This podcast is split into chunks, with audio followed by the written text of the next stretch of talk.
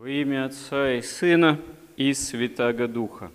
Каждый человек нуждается в исцелении духовном прежде всего, и это исцеление даруется нам во Христе, исцеление именно от греха, страстей, от смерти как таковой, от опасности вечной погибели, но не каждый человек действительно осознает, насколько он в этом нуждается. Потому что осознать это можно только по вере.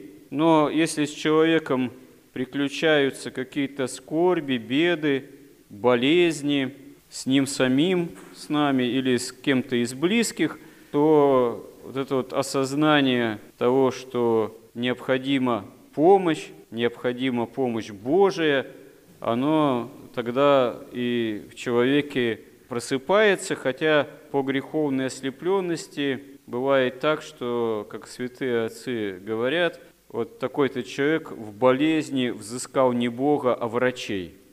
Не то чтобы к врачам обращаться вот, нельзя или бессмысленно, нет, конечно, но проблема в том, что физическое здравие, оно в любом случае проходящее и никогда не бывает абсолютным. Уже хотя бы потому, что сколько не лечись, сколько человека не лечи, все равно человек остается существом смертным, и от смерти, подстерегающий человека раньше или позже, вылечить э, человека же никакие врачи не в состоянии.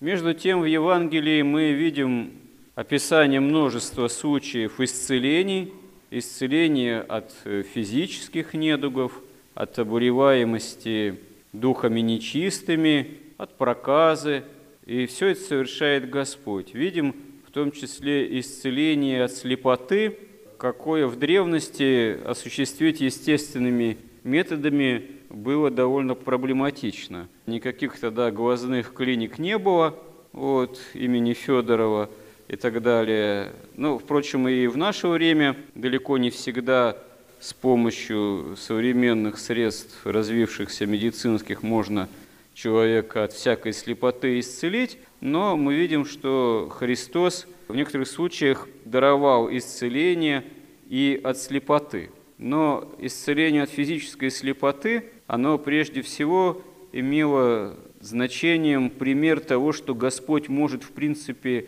человека исцелить от духовной слепоты. И вот в данном евангельском чтении, которое мы сегодня слышали за литургией, описывается, как Господь, будучи в Вифсаиде, исцеляет слепца, которого к нему приводит, чтобы он к нему прикоснулся.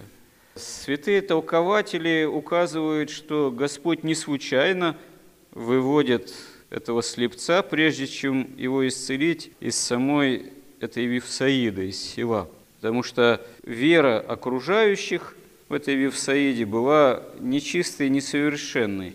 Да и те, кто привели этого слепца Господу, привлеченные, видимо, слухами о том, что Христос исцеляет, они тоже совершенной веры не имели. Поэтому Господь и выводит этого слепца из этого села, а толкователи здесь вспоминают, что Вифсаида – это тот населенный пункт в Израиле, который, в частности, вместе с Харазином, был Господом обличаем, что «горе тебе, Харазин, горе тебе, Вифсаида, если бы те же силы, что в тебе были явлены в Содоме, в древнем там Гаморе, то они, сидя в пепле, покаялись бы. А вот э, Вифсаида и Харазин, современные Господу евангельской истории, не в состоянии оказались покаяться, поэтому, чтобы исцелить этого слепца, Господь его выводит из этого села, из Вифсаида, из этой среды, и возлагает на него руки –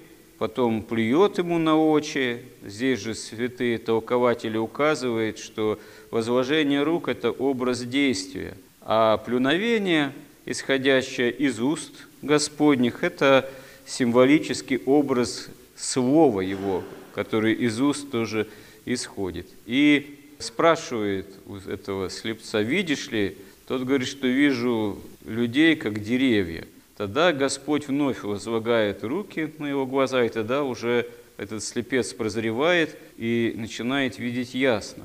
Вера его была тоже несовершенной, как говорит толкователь. Ему нужно было ощутить на себе действие Господа. Вот эта вот последовательность действий была нужна самому этому слепцу, чтобы он прочувствовал эти действия, действия Господа на него, чтобы начал укрепляться в вере, чтобы действительно прозреть. И самое главное – прозреть духовно. И Господь ему говорит, возвращайся домой, всего в эту Вифсаиду не входи.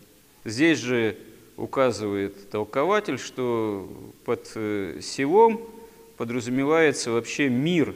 Это вот Вифсаида – это мир, исполненный грехов, страстей, лежащий возле, от которого надо удалиться – а истинный дом – на самом деле не просто дом этого слепца, какой он там у него был, вот, а истинный дом – это есть э, Царство Небесное, это есть именно жизнь вечная. Поэтому этому слепцу, который прозрел не только физически, а должен был бы прозреть и духовно, теперь для него важнейшей задачей было стяжать Царство Небесное, как истинный дом, к которому человек призван. Впрочем, это задача каждого человека по вере прозреть духовно и обрести Царство Небесное.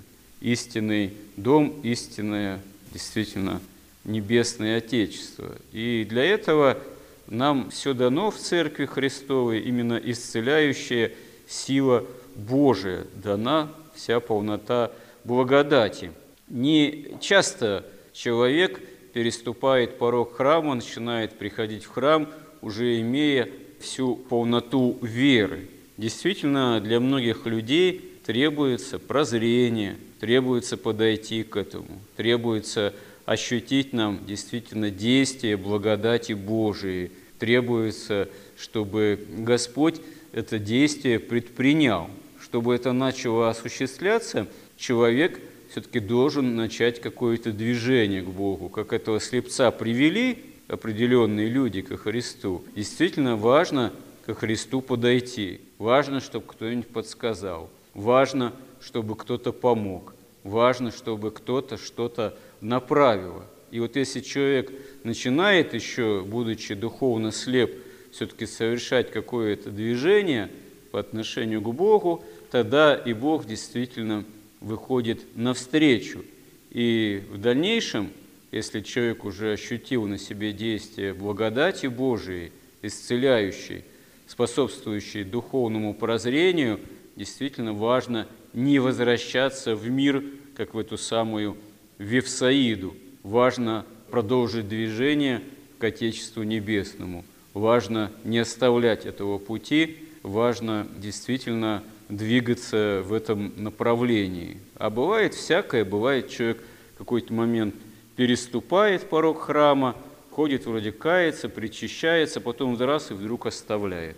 На моей памяти один был удивительный случай, который я до сих пор не могу понять, когда одна женщина уже э, в таком достаточно ну, зрелом возрасте, не старая, но уже далеко не юная, по причине тоже определенных скорбей, начала ходить в храм, ходила, причащалась, исповедовалась, потом перестала, а через одного своего родственника передала, так сказать, что она от Господа все получила, и больше ей в храм ходить не надо, она все получила. Вот удивительные бывают иногда истории, иногда трудно понять, как это, но случается, как этот человек вдруг может э, в какой-то момент, приближившийся к Господу, вот вроде как начавший прозревать, потом вдруг перестать искать у Господа полноты благодати, да еще заявить, что он вот все от Господа получил и больше уже ничего не надо.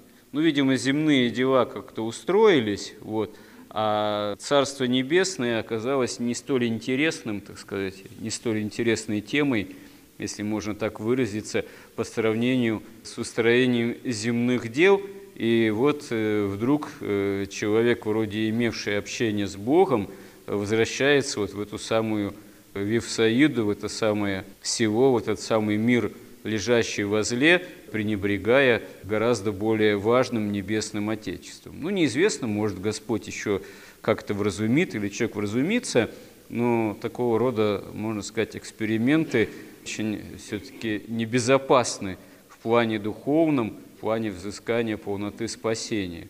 И вот если Господь нам даровал действительно духовное прозрение, духовное понимание, что такое спасение, что такое благодать, что такое Церковь Христова, насколько это действительно самое важное, самое драгоценное, что может быть вообще в жизни человеческой, потому что обретается в условиях земной жизни вечность сама благая, то нам надо действительно этим дорожить, в этом укрепляться вот, э, и умножать, стараться изо всех сил опыт общения с Богом во Христе, безусловно, для нас спасительный. Господи, истинно, помоги нам в этом. Аминь.